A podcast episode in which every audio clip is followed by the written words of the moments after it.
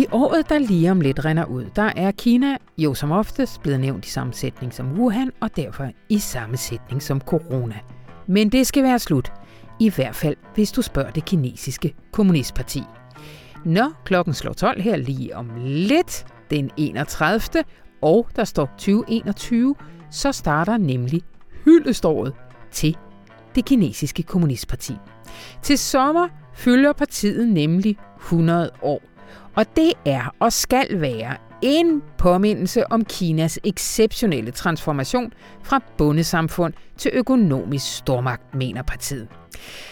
Det er samtidig året, hvor partitoppen skal stå til mål for sit løfte om at skabe, og her citerer jeg, et moderat, velstående samfund.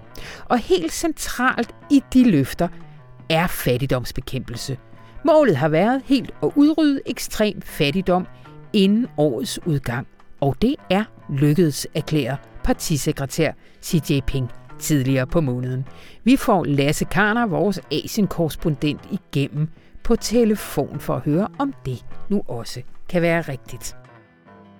Chefredaktør Rune Lykkeberg, han er her også. Og jeg kan love, det er med en kort energiudladning af en optur. Jeg vil ikke engang sige, hvad det er om, men I kan bare mærke efter i jer selv. Hvad tænker I lige her nu omkring jer af den største optur? Ja, lige netop den. Men allerførst, velkommen til Christian Mongård. Goddag, Anders Berling. Hvad så? Vi skal tale en hel, hel masse om dansk film.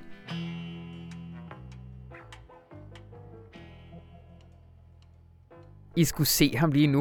Øh, prøv lige at fortælle dit, dit baggrundsbillede på Skype. Hvem, hvem er det? Det er sådan tre lidt vrissent udseende mænd. Jamen, det, det er et gammelt sådan publicity still øh, fra, jeg ved sgu hvornår det er fra, en gang i 60'erne eller sådan noget. Jeg tror, det er, så er det Vincent Price, det er Bela Lugosi, øh, det er Boris Karloff, og så vist nok en fjerde skud. Det kan jo sagtens være Pete. som du sidder foran, ja. Ja, præcis. Det er sådan nogle af de der gamle skrækfilmskuespillere, som, øh, som simpelthen er samlet, øh, som medvirket i en film, og så er der lavet sådan en publicity still, hvor de sidder i en sofa og, og, og ser rimelig dystert ind i kameraet, vil jeg ja. sige. Det er et sjovt ja. gammelt det er et godt baggrundsbillede. Jeg har bare øh, sne på min Skype-baggrundsbillede. Øh, Christian, dejligt, at du havde tid, for vi skal snakke om året, der gik i dansk film. Og det har jo været et mærkeligt år, vel? jo, det har jo været faktisk et ret vildt år, fordi hvis man ser på det udefra og oppefra, som jo er lidt det, vi alle sammen gør lige i øjeblikket, så tænker vi, hold kæft, det har været forfærdeligt. Altså der har været coronaepidemi, og filmproduktioner har måttet lukke ned, og øh, biograferne har måttet lukke ned og har haft svært ved at løbe rundt, øh, og få det hele til at løbe rundt og få økonomien til at hænge sammen, og så videre, så videre, så videre. På den anden side, så har danske film i år solgt samlet de 19 danske spilfilm, der har haft biografpremiere, de har solgt 3,6 millioner billetter. Det er ikke rekordmange billetter, men det er deroppe af. Altså det er et af de bedre år. Og, øh, og faktisk de 3,6 millioner solgte billetter, de udgør 50 procent af det samlede antal solgte billetter i de danske biografer i år. Nå, hvad, hvad forklarer det? Jamen, så tænker man jo straks, hold da op, hvor er det fantastisk. Og de der 50 procent, det er den største markedsandel dansk film nogensinde har haft, i, mm. eller i hvert fald i, i, i den periode, hvor man har målt den slags. Men det er jo selvfølgelig på en billig baggrund, fordi det handler jo også om, at der så er blevet solgt alt i alt omkring 7,5 millioner billetter øh, i, i de danske biografer i år, og det er cirka halvdelen af, hvad der bliver solgt normalt. Ja. Så den her meget, meget høje markedsandel skal ligesom også ses i det lys. Derudover så kan man sige, at øh, de 3,6 millioner billetter, det er så også det, der har gjort, at biograferne overhovedet har kunne overleve. Altså når biograferne endelig har haft åbne, så er, øh, biografgængerne rent faktisk drønede ind for at se film, og de drønede ind for at se danske film i høj grad. Ja. Det har selvfølgelig noget at gøre med, og det vender vi tilbage til. Der er virkelig mange gode film mm. imellem de her danske film, der har haft premiere i 2020. Men det har selvfølgelig også haft noget at gøre med, at der ikke har været så meget andet. Altså, der har jo ikke været de der store amerikanske blockbuster. Der har ikke været nogen ny James Bond-film, som vi skulle se. Der har ikke været ny, nogen ny Wonder Woman. Der har ikke været nogen ny øh, Marvel-film, eller, øh, eller nogen ny øh, Pixar-film, eller Disney-film, eller noget som helst andet. Altså alle de der film, lige på nær Christopher Nolans øh, Tenet, mm. som kom her øh, øh, midt på året, så er alle de store amerikanske film, som ellers er dem biograferne sådan for alvor lever af, i hvert fald mainstream-biograferne, de er blevet udskudt til 2021. Fordi der i USA stort set ingen åbne biografer har været hele året, og så tør de simpelthen ikke at sende de her film ud, øh, amerikanerne. Nej. Men øh, du var lige kort inde på det, de har kæmpet biograferne. Hvordan, hvordan ser det ud her ved årets udgang? Øh, får vi dem alle sammen med ind i, øh, i 21? Jamen altså, det, den, den positive ting, eller hvis man ligesom ser tilbage på det, så der er ingen filmselskaber, der er gået konkurs. Der er ingen biografer, der er gået konkurs i 2020. I hvert fald ikke umiddelbart, og, og ikke endnu. Det kan selvfølgelig 7 9 13 nå at komme. Mm. Fordi biograferne i, hvad er det, er det 69 ud af de 98 kommuner, der er i Danmark, de har jo lukket lige nu, altså, og, og der lukker endnu mere ned her mellem jul og nytår. Og, og der plejer man at skrabe altså, en hel del indtægter ind, ikke? Der er jo det, der hedder første juledag, som plejer at være det helt store, en helt stor biografdag. Øh, der, hvor folk, øh, når, når de har fejret jul og givet julegaver, så skal vi alle sammen i biografen se den nye store, for mm. eksempel Disney-film, eller den nye store actionfilm. Det er der jo ikke noget af i år. Øhm, og det vil sige, at de mister selvfølgelig en masse penge. Der er noget af det, bliver de kompenseret for, altså driftsudgifterne og sådan noget, men, men, øh, men så det der med den manglende indtjening, det er jo sådan der, det, det springende punkt og sådan noget. Så derfor bliver det faktisk enormt spændende at se, og det er også lidt øh, nervepirrende at se, hvad der kommer til at ske i det nye år. Vi ved jo for det første heller ikke, hvornår biograferne genåbner. Lige nu står det hele til at genåbne, tror jeg nok, den 3. januar. Ikke? Ja. Men, men vi ved det jo reelt ikke. Nej. Og så sker der jo samtidig det i USA, som har været også været lidt vildt, og måske også lidt bekymrende, og måske giver det et fingerpege om, hvor vi er på vej hen fremover, altså hvad det er for en biograf, filmverden, vi kommer til at leve i, men det store amerikanske filmselskab øh, Warner Brothers, som blandt andet står bag den nye Wonder Woman-film, som så kommer til Danmark i det nye år, men også den nye Dune-filmatisering øh, og, og, og andre virkelig store film. De har simpelthen annonceret, at alle de kæmpe film, og det er sådan noget 10-20 film, som skal have premiere i biograferne for Warner i, i 2021, de kommer samtidig med, de får premiere i biograferne ud på Warner Brothers egen streamingtjeneste HBO Max. No. Og det har man aldrig nogensinde prøvet før. Og det er så den store lakmusprøve på at se, hvad kommer der til at ske. Fatalisterne, yeah de tror jo, at det her det er fremtiden. Altså det er, at, øh, at øh, filmene får premiere samtidig på streamingtjenester og i biograferne, og det betyder så, at der vil være en masse biografer, der går ned og hjem, men der vil stadig være nogle store flagskibsbiografer, som ligesom øh, stadig viser film for dem, der godt vil have biografoplevelsen. Mm. Altså den, det store billede, den store lyd og, og fællesskabsfornemmelsen og alt det der. Altså at det her på en eller anden måde kommer til at regulere det hele, øh, og streamingtjenesterne på sin vis så på en eller anden måde har vundet. Men så er der de optimistiske, og det er blandt andet den amerikanske instruktør Steven Soderbergh, han siger, jamen i virkeligheden det Warner gør lige nu, det er ikke den nye normal. Det er bare et forsøg på ligesom at indrette sig efter en økonomisk situation lige nu, som dikterer, hvis ikke de får de her film ud i omløb, så tjener de heller ikke nogen penge at producere nye film for. Nej. Og det er sådan set også meget plausibelt. Altså, det, det har ikke umiddelbart været muligt for dansk film at lave sådan en model, da de store selskaber ikke ejer streamingtjenester. Men hvordan har man været kreativ inden for dansk film? Jamen, altså, det er jo ikke, fordi man har været vanvittigt kreativ. Jo, altså man gjorde blandt andet det, at man tog øh, Anders Thomas Jensens retfærdighedsrytter, retfærdighedens rytter og rykkede den frem i premierplanen, dengang der var nogle af de store amerikanske film, der røg ud. Pludselig var der plads til den, i stedet ja. for at den får premiere omkring julen, så lader vi den få premiere i november måned. Det var sådan en ting. Det jeg ved ikke, hvor kreativt det er, men det er da i hvert fald en reaktion ja, på det, der får. opportunistisk opportunistisk. Altså man kan sige, at den eneste film, hvor man sådan for alvor har forsøgt noget i Danmark, det var øh, Ole Christian Massens Krudtønden, som jo handler om det her øh, forfærdelige terrorangreb på både Krudtønden og på øh, den jødiske synagoge i København i, i, i 2015. Og øh, en vældig god film, en meget vanskelig film også, kan man sige på mange måder, men, men også ret god, synes jeg. Og, øh, og den øh, fik simpelthen premiere, altså den havde premiere en uge før alle biograferne lukkede. Jeg tror, at biograferne lukkede den 12 øh, marts, og den havde premiere den 5. marts. Og det vil sige, at den film når jo, trods ganske gode anmeldelser, slet ikke at få en chance i biografen.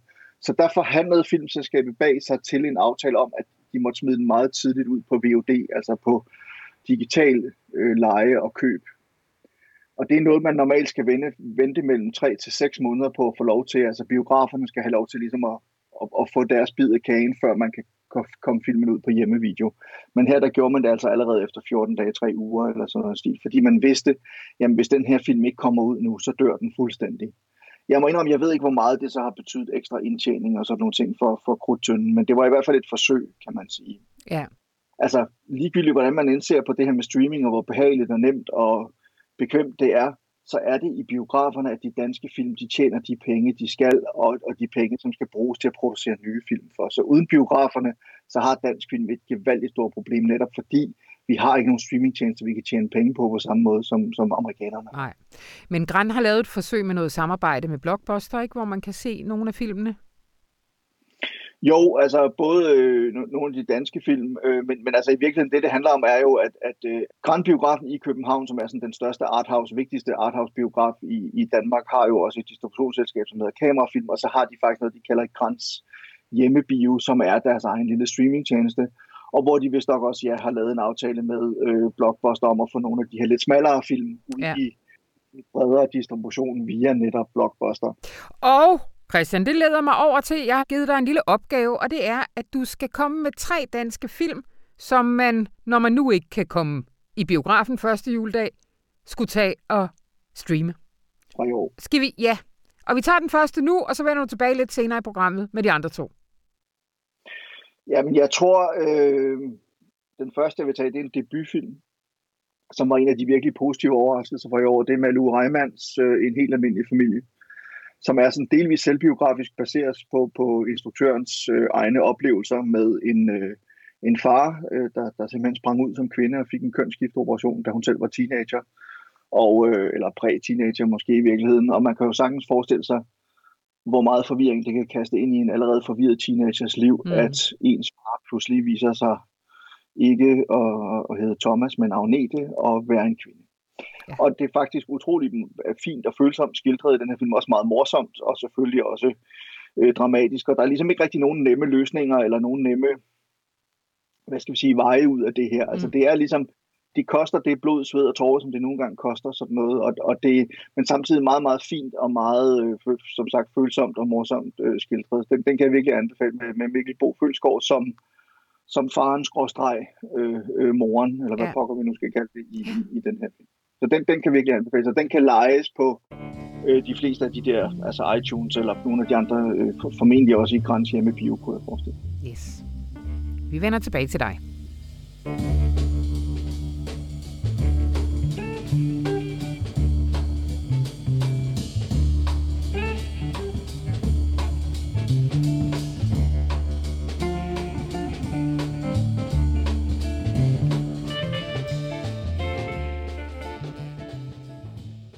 Landsbyen Bangdong ligger klemt inde mellem sydkinesiske bjerge fire timer fra nærmeste urbane bebyggelse.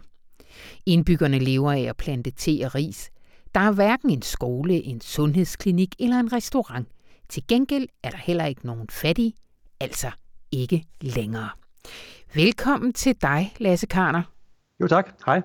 Igennem fra hvor? Prøv lige at placere dig selv på verdenskortet. Jamen, jeg, jeg er jo stadigvæk placeret i Singapore, og, øhm, og vi er vi er godt lukket corona inde på vores øh, lille trobø her, så, så jeg, jeg skal ingen vegne. Du skal ingen vegne, og det betyder også, at den her maleriske beskrivelse af Bangdong, det er en, du har lånt fra nogle andre. Du har ikke været der. Nej, den ligger nede i det sydvestlige øh, Kina i en provins, der hedder Yunnan, hvor jeg har været en del gange. Øhm, og øh, også rejst rundt faktisk tæt på det, det sted der, men det, det er nogle beskrivelser, der stammer fra en, en amerikansk fyr, der hedder Matthew Chadwick, mm-hmm. som, øh, som har rejst rundt dernede og forsket i et par år. Og han har også blogget en masse dernede fra, som jeg, som jeg har fulgt med i, øh, fordi der har været nogle ret fine beskrivelser, sådan, han har lavet dernede fra, fra sin tid i den her lille landsby med, med 350 beboere. Og grunden til, at han har været der, og at du starter din fremragende artikel i netop denne landsby, det er, at her forud for Kommunistpartiets 100-års jubilæum, der har den sidste kinesiske landkommune nået de nationale mål for fattigdomsbekæmpelse. Ja, det er rigtigt.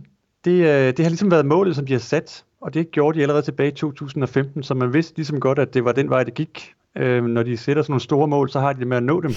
Og det har ligesom været en, øh, en, øh, en stor politisk øh, prioritet for, for den nuværende ledelse. Det er jo ikke nyt, at, at Kina arbejder på at hive folk ud af fattigdom, og, øhm, og det der så er, er, er det, det epokegørende her, er, at man simpelthen har gået efter helt, helt at udrydde det ude på, på landet i landkommunerne. Det er ikke byerne, det drejer sig om, det er ude på landet. Mm. Og, øhm, og da Xi Jinping, som er præsident nu, han kom til der i 2012, 13 stykker, der var der stadigvæk 830 landkommuner, som var fattige efter kinesiske standarder. Mm-hmm. Og, og det er så der, hvor man har sagt, nu har man, har man fået hævet de sidste af de landkommuner op det er ikke ens med, at der ikke er nogen fattige overhovedet i Kina, men efter de kriterier, som man har sat der, har man så sagt, at nu har vi nået de her mål. Og det, det er selvfølgelig en stor ting. Kan du ikke lige sige lidt om historien bag den kinesiske fattigdomsbekæmpelse? Jo, altså det, det kommer lidt an på, hvor man vil slå ned hen, hvor man vil starte hen. Ikke? Men når man snakker om det her med, som man, man typisk hører, man ofte hører i, i, i skoletaler, og, og når kineserne skal, skal ud i verden også, så, så er det jo, at man snakker om 800 millioner, 850 millioner mennesker, der i løbet af de sidste øh, fire årtiers tid er blevet øh, trukket ud af, af fattigdom. Og det vil sige, det, der kigger man på fra der, hvor Kina ligesom åbner op og begynder at, at reformere sig og blive hægtet på den internationale økonomi igen, efter man har haft en periode forinden, som var enormt turbulent med kulturrevolution og, og en, en, en helt anden form for økonomisk øh, planstyring under, under Mao Zedong. Så derfra siger man ligesom, at, øhm, at der, der bliver der virkelig sat skub i den økonomiske vækst i Kina, og så bliver der løftet med ret øh, hurtigt øh, tempo enormt mange mennesker ud af fattigdom på grund af, af den økonomiske vækst og urbanisering, hvor folk de rejste fra, fra landet til byerne og, og til de industrizoner, der, der ligesom blev, øh, blev etableret op langs kysten og, og ned sydpå. Og det er så der, hvor man til sidst her havde 100 millioner tilbage, som var stadigvæk fattige. Og det er så den sidste mil, har man kaldt det i, i Kina. Og det er der, hvor man, hvor man virkelig har skulle kæmpe mere for at trække dem ud af fattigdom. Og i 2014 blev der sat mere end 800.000 personer til at identificere fattige husstande i hele landet. Det er jo fuldstændig vildt. Ja, jamen altså, altså det, jamen det lyder helt vildt. Og det er også kinesiske standard, der, der er mange kineser. Men, øhm, men det han gjorde sig de penge, det var, at han, han, han udnævnte fattigdomsbekæmpelse en ud af tre store prioriteter, øh, hvor det andet var bekæmpelse af forurening og bekæmpelse af korruption. Og det første, man så gjorde der, det var, at man fandt ud af, at de nationale informationer og databaser, man havde, øh, de var måske fine nok til øh, sådan den der mere generelle form for, for, øh, for fattigdomsbekæmpelse, hvor der ligesom var væksten, der tog det meste af, af slæbet. Men hvis man skulle ind og, og, og ramme mere specifikt de sidste mange millioner, så var man nødt til at vide mere om, hvor, hvor øh, problemet var hen, og hvad specifikt det var for nogle problemer øh, nede på lokalplan. Så man satte et, et kæmpe apparat i gang med at tage ud og, og opsøge folk. Og, og Kommunistpartiet, de er jo, øh, altså de holder sig ikke tilbage med at, at, at kontrollere og overvåge, så man vader til man ind i hjemmene og, og, øh, og tog notat og, og lavede den her kæmpe store database, som man så fik inkorporeret i den næste femårsplan, som løb fra 15 til, til nu, til 2020. Og det har kostet nogle penge. Det koster rigtig mange penge selvfølgelig, det har det. Og, øh, og det gør det stadigvæk. Altså budgettet i år, øh, hvis jeg husker korrekt, så var det noget af 130 milliarder kroner, tror jeg det var. Og det er kun fra, det er kun fra centralt hånd. Ude i provinsen har de så også selv øh, skubbet en masse penge i det. Ja. Så det er, det er et, et, et kæmpe projekt, ikke? Og, og det er et prestigeprojekt, og det er, det er ligesom indadtil er det hele Kommunistpartiets legitimitet, som, som også er på spil her. Og udadtil bruger de det til at, at, at fremme sig selv, og fremme hele ideen om, at, at bekæmpelse af fattigdom og økonomisk vækst er, er den vigtigste rettighed for for mennesker generelt. Ja. Altså, de sætter det som, som, som værende over menneskerettigheder af, af den mere, hvad skal man sige, øh, politiske eller øh, liberale slags, som, som er dem, som det, man normalt kigger på, når man kigger på, øh, eller i hvert fald også kigger på, som, som værende afhængige af hinanden. Men det siger kineserne, det allervigtigste, det der ligesom er, er udgangspunktet, det er, at man, man har brød på bordet, og så må det andet komme nedunder. Så, så der er altså et, et klasse der. Det er også som, et ideologisk projekt. Ja, ja, det er det, det er det i høj grad. Det skal man også være, være opmærksom på, når man ser deres, deres overskrifter og nyheder, at øh, det, er ikke, det, er ikke, det er ikke kun et spørgsmål om, at de gerne vil, vil, vil så godt ud ind til det, også ud til. Ja, og godt ser det ikke nødvendigvis altid ud. Der er også blevet brugt nogle udskilte og ret kontroversielle metoder undervejs. Kan du ikke fortælle lidt om det?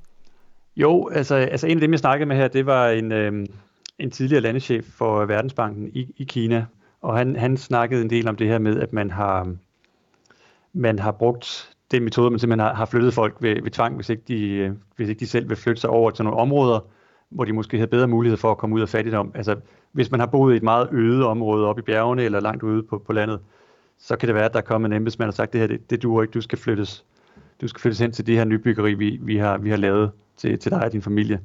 Og, ja. og, det, er, det er altså mange millioner mennesker, man snakker om, som er blevet øh, tvangsfjernet. Og øh, det kan man jo minde om, hvad man vil. Altså, han, hans, øh, hans vurdering, eller hans måde at formulere det på, var sådan meget diplomatisk, kan jeg sige. Det var ikke op til Verdensbankens standarder, og jeg tror ikke, det vil være op til mange standarder uden for, uden for Kina. Men det er også et udtryk for, at, at ude på lokalplan, der øh, har lokale embedsfolk ligesom haft et mål, de skulle nå, og så har de ikke rigtig haft noget valg. Altså det, det, det skulle de bare nå, ikke? Og så bruger man de, øh, de ret voldsomme metoder, som kineserne nogle gange bruger, når, når de vil have noget igennem. Så det er den ene ting. Det, andet, det andet ting er, er, er tvangsarbejde simpelthen, øhm, som man også har brugt i, især i, over for nogle af minoriteterne øh, i Xinjiang og i Tibet, hvor man sagt, I nomader, eller I fordovne, eller hvad de nu har brugt argumenter, og så sat dem i arbejde. Der er jo også nogle kritikere, der indvender, at det her det er ikke bæredygtigt, altså at det her billede ikke kan opretholdes på lidt længere sigt. Hvorfor det? Ja, det er jo, det er jo spørgsmålet. Altså, hvis man, hvis man kigger ud på, på den der, i den der landsby, hvor vi startede, så øh, sådan en landsby der, som ligger langt væk fra, øh, fra alting stort set, ligger ude i bjergene, som der er ikke noget industri, øh, ligger mellem provinshovedstaden og, og Myanmar, og øh, stort set alle de unge er, er rejst ind til byerne, og de sender selvfølgelig nogle, nogle penge hjem. Men hvad skal man ligesom leve af derude? De, de er så gået over til at plante noget te i stedet for, og, øh, og det giver dem lidt, en lidt bedre indtægt. Men de er jo stadigvæk fattige. Altså, de er måske lige blevet hævet op over, over fattigdomsgrænsen, men det er svært at se, hvordan de sådan for alvor skal, skal rykke sig det næste skridt, hvor man siger, at okay, så skal man have, have uddannet befolkningen meget bedre, og man skal have lavet mere moderne landbrug. Men der er bare rigtig mange steder i Kina, hvor det bliver, hvor det bliver svært, og hvor man kan sige, skal man så blive ved med at, at pumpe penge i det, eller, eller skal man prøve at, at investere de penge på en anden måde, fordi øh, der er virkelig blevet kastet mange penge efter det. Og det er også begrænset, hvor mange veje man kan blive ved med at bygge. Og der er masser af mænd, men tilbage står jo, at det her det er jo en fuldstændig afsindig politisk bedrift. Ja, ja. Altså Kina står for to tredjedele af den samlede fattigdomsbekæmpelse i verden. Det, det, er, jo, det er jo nogle helt vilde tal. Jamen, det er enormt fascinerende. Det er enormt fascinerende, og når man sidder og kigger på de der grafer, så tror man jo, så tror man jo det, det er løgn, ikke? Øhm, og, og altså, når man kommer ud i de der små landsbyer, så er de jo glade for det, selvfølgelig er de det. Altså, ja. Og der er sket enorme øh, forbedringer af deres... Altså, da han kom derud, jeg tror han var der fra 2017 til 2019, og der så han den første lille vej, der blev asfalteret i landsbyen. Så kom der altså en hovedvej, og så, så, så kom de en dag med toiletter til, til, til alle husstandene. Øh, og, og så blev deres lærhus øh, pillet ned, og der blev, der blev etableret nogle nye, og de fik mulighed for at låne osv. Så, så, så det, er jo, det, er jo, det er jo selvfølgelig noget, som man tager imod med, med, øh, med stor velvilje derude ude på landet. Og øhm, det kan man jo godt forstå. Du citerer i artiklen øh, partisekretær Xi Jinping for at sige, at Kina har nået sit mål for fattigdomsbekæmpelse som planlagt og opnået en betydelig sejr, der imponerer verden. Det er vel ikke helt rigtigt. Altså, verden er vel ikke sønderlig imponeret. Jeg har i hvert fald ikke set øh, nogen ryddet forsider i den her forbindelse. Burde verden ikke være lidt mere imponeret over Kina? Altså, altså både og, jeg, jeg vil sige, jeg tror, den, den kommer til at køre rigtig meget til næste år, ikke? Hvor, øh, hvor, hvor, hvor det her jubilæum, 100 jubilæum, det kommer til at holde. Øh, det bliver afholdt. Det, det er et af de helt store øh, punkter på den agenda der. Så der tror jeg, vi kommer til at høre mere om det. Men, men der er der jo nok en sandhed i, at, at folk er lidt tilbøjelige til at se det som, som ren propaganda, og, øhm, og det er måske ikke helt fair. Altså det er, det er det jo også, kan man sige, men, men man kommer ikke udenom, at der er, at der virkelig er blevet rykket ved noget og at, at det er de, de allerfattigste i, i landet, man, man har prøvet at, prøvet at hjælpe, øh, nogle gange på, på tvivlsom vis, ikke? Men, men, men man har i hvert fald gjort en kæmpe stor indsats. Mm. Hvis man sammenligner Kina med ja, Indien for eksempel, ikke? Så, er det, så er der jo en helt anden form for fattigdom, man ser der. Så, øh, så det har jo i hvert fald haft en effekt. Og det er en stor del af Kommunistpartiets, øh, ja, som jeg er inde på, legitimitet, ikke? Så, ja. så det er noget, de, øh, de altid har gjort, men hvor de så lige har givet den en ekstra skrue for at nå det her jubilæumsår op til fødselsdagen, og så har de jo den, den næste 100 fødselsdag. Det stopper jo ikke her. Det her det, er, det var partiets 100 ah. fødselsdag. Den næste 100 fødselsdag, det er i 2049, hvor, for, hvor Folkerepublikken så ja. fylder 100 år. Og, og der, der skal man så op og være et moderne, nu skal jeg sige, jeg kan aldrig huske den sætning, et moderne socialistisk samfund med stærke, stærkt kulturelt og avanceret og harmonisk. Og, og, og hvad det lige betyder, det, det, det, det, det kan man jo altid, øh, det kan man altid diskutere. Men, men de har de her målsætninger, ikke? De, og øhm, den, der så er næste år her, den, øh, det er en af de helt store. Øh, og det er Xi Jinpings eftermæle, der ligesom også er, er inde over der. Så, øhm, så, så det kommer vi til at høre mere om til næste år, det er helt sikkert. Ja. Yeah. Tusind tak, Lasse Karner, og så må du have et rigtig godt nytår. Jo, tak. I lige måde. Hej hej du.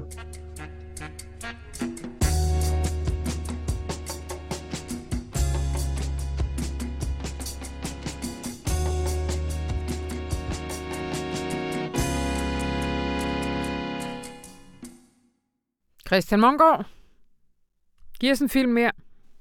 Jamen, jeg synes faktisk, vi har allerede snakket lidt om den, men altså Ole Christian Massens Krudtønde, Ja. synes jeg faktisk også fortjener en chance mere øh, i hjemmebiografen. Altså, det er jo en, en, en vanskelig film på den måde at forstå, at den jo handler om det her terrorangreb, hvor en mand ved navn Omar øh, jo simpelthen øh, først øh, skyder, altså under en, øh, en paneldebat om, om satiretegninger ude i Krudtønden. I 2015 foregår den, øh, der, der skyder han simpelthen ind og ender med at dræbe en filmskaber, hvorefter han øh, øh, tager ind til den jødiske synagoge inde midt i København, og så skyder og dræber han en, en, en vagt inde ved synagogen. Og det var jo selvfølgelig en, en sag, som var meget omtalt, og der blev lavet øh, dokumentarudsendelser om det, og der var også en masse ballade. Jeg kan huske, der var en anden instruktør, som på et tidspunkt gerne ville lave en film om, hvad hed han, Omar El Hussein, mm. øh, om, om ham og hans, det miljø, han kom fra, og sådan nogle ting øh, lige da det var sket, og ikke ret lang tid efter det var sket. Og der var selvfølgelig en masse ballade omkring det, og det er jo nok det værste terrorangreb, der ligesom har været på dansk jord. Og derfor er det jo også en følsom sag og en vanskelig sag at beskæftige sig med. Øhm, og der var faktisk også en hel del ballade nu her lige inden premieren på Ole Christian Massens film Krudtønden, øh, fordi nogle af familierne til de pårørende følte, at de ikke var blevet hørt i, i hele den kreative proces. Mm. Men jeg synes faktisk, at Ole Christian Madsen og hans manuskriptforfatter øh, Lars K. Andersen, de formår at fortælle en historie, altså faktisk at gøre det på sådan en, en nøgternt registrerende og også lidt nysgerrig façon, og samtidig meget medfølende selvfølgelig over for de mennesker, som, som bliver offer for det her forfærdelige angreb, men, men også på en eller anden måde får de altså, ført os med ind i nogle forskellige rum, hvor vi får en, en, en forståelse af, hvad det egentlig er, der er sket, og måske ovenikøbet også, hvorfor det skete. Øh, og, men der er ikke igen, der er ikke nogen lette løsninger eller nemme forklaringer eller noget som helst andet. Det er bare ligesom et forsøg på at vise det sådan, som i hvert fald instruktøren og manuskriptforfatteren, de ligesom mente, at det, at det var, og, og, det der var sket. Og jeg synes, jeg synes faktisk, det, de holder meget sober tone, og, og også fordi det der, det er så voldsomt, og det er så vanskeligt, og så følsomt, og alt muligt andet, og, og jeg synes faktisk, det slipper ret godt fra det. Og den kan, hvor, hvor kan man se den? Jamen, den kan man også lege på øh, og, eller købe øh, digitalt. Øh, muligvis kan man faktisk også få den på, på DVD og Blu-ray, hvis man skulle være interesseret i det. Men Ja. altså, den, den findes simpelthen derude på, på diverse øh, streamingtjenester øh, og VOD-sites. Altså øh, igen iTunes, Blockbuster. Der er noget, der hedder SF Anytimes, øh, via Play, hvor man også kan lege og købe. Og så.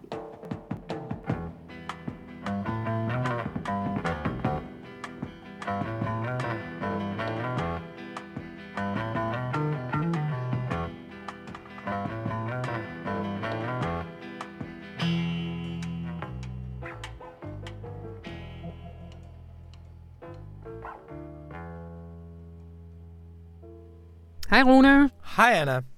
Har du en optur til os? Det kan du fandme tro, jeg har. Hvis der er noget, vi ikke tror på på information, så er det quick fix. Mm-hmm.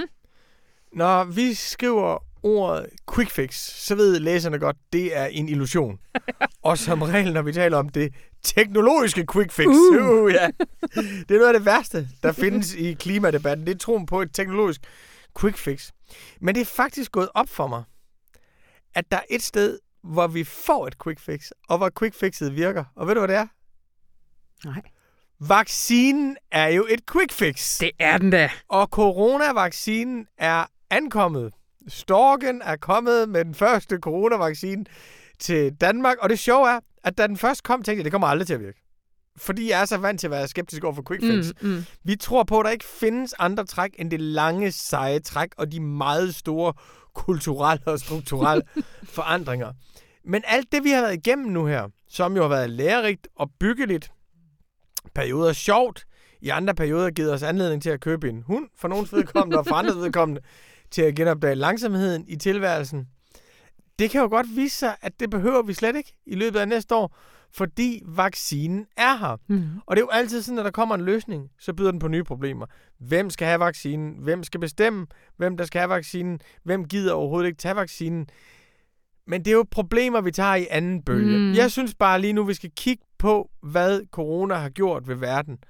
Hvor mange, der har mistet deres liv. Hvor rigtig, rigtig mange, der er blevet sat på gaden. Hvor utrolig mange mennesker, der har stået i fuldstændigt umulige valg mellem ved at nå at se mine børnebørn igen, eller ved at passe på mig selv. Mm. Ved at gå ud og tjene penge, så jeg kan bevare mit hus og udsætte mig selv for coronarisiko, der kan ende med at slå mine forældre ihjel. Altså alle de der dilemmaer, Anna, før eller siden bliver de ophævet, fordi storken er landet. Storken er landet i Danmark, og det er ikke med børn. Dem har vi praktisk talt nok af.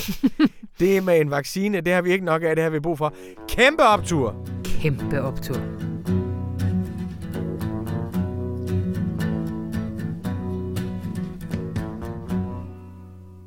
Og Christian Mongård, lige før at øh, vi siger tak for denne gang, giv os lige en tredje dansk film fra 2020, man bare skal se.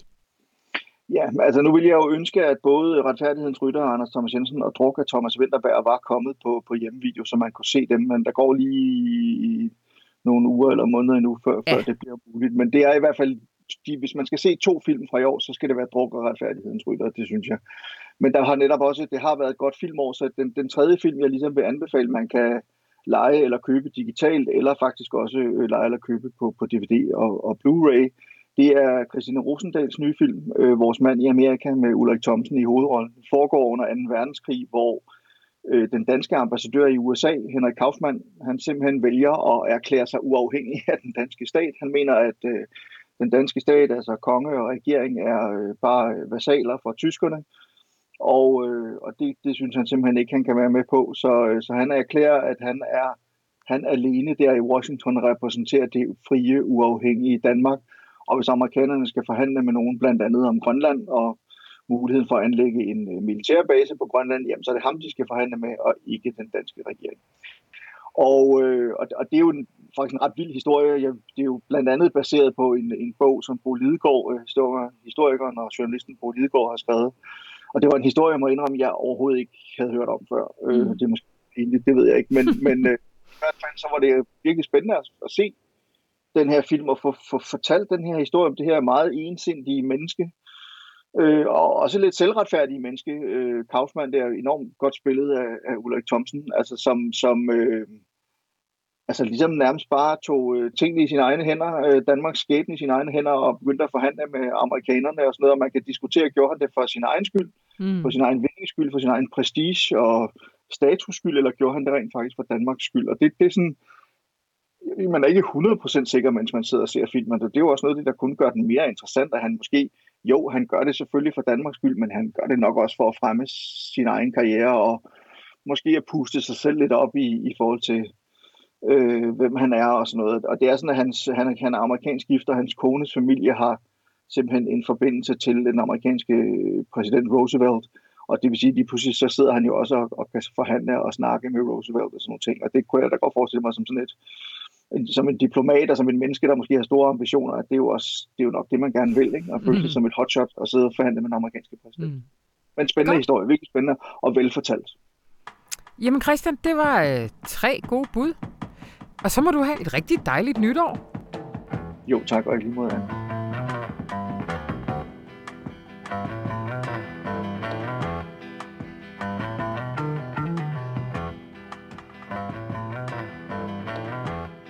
Og det var det for denne gang. Øh, gå ind på information.dk og meld dig til nyhedsbrevet, eller lad være. Men det, det er i hvert fald en mulighed. Øh, mit navn det er Anna von Sperling, og det her program det var klippet af Anne Pilegaard Petersen.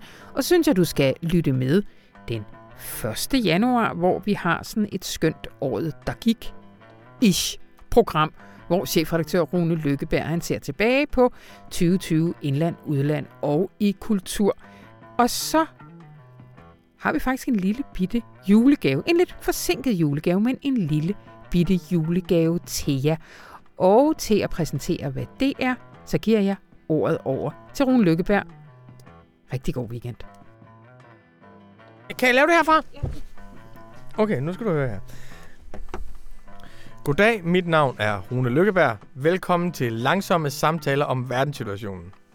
Vi har her på Langsomme Samtaler-redaktionen, som består af utroligt mange mennesker, der har vi vedtaget, at vi skal give jer en julegave i år. Vi tænker, at I skal have noget, som I kender, noget, som I har prøvet før, og noget, som på ingen som helst måde kan komme bag på jer, men som I alligevel synes er utroligt lækkert.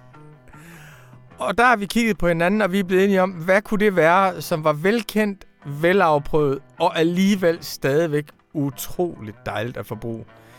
Det må da lige være en samtale med vores franske ven, stjerneøkonomen, den intellektuelle Thomas Piketty. Jeg har talt med Piketty til et arrangement i Den Sorte Diamant i København. Vi talte om det amerikanske valg. Vi talte om socialisme. Vi talte om liberalisme. Og vi taler om alt det i hans bog, som der ellers ikke er blevet snakket så meget om før. Så her er jeres lille bitte julegave. En samtale med Thomas Piketty fra Den Sorte Diamant. Bum.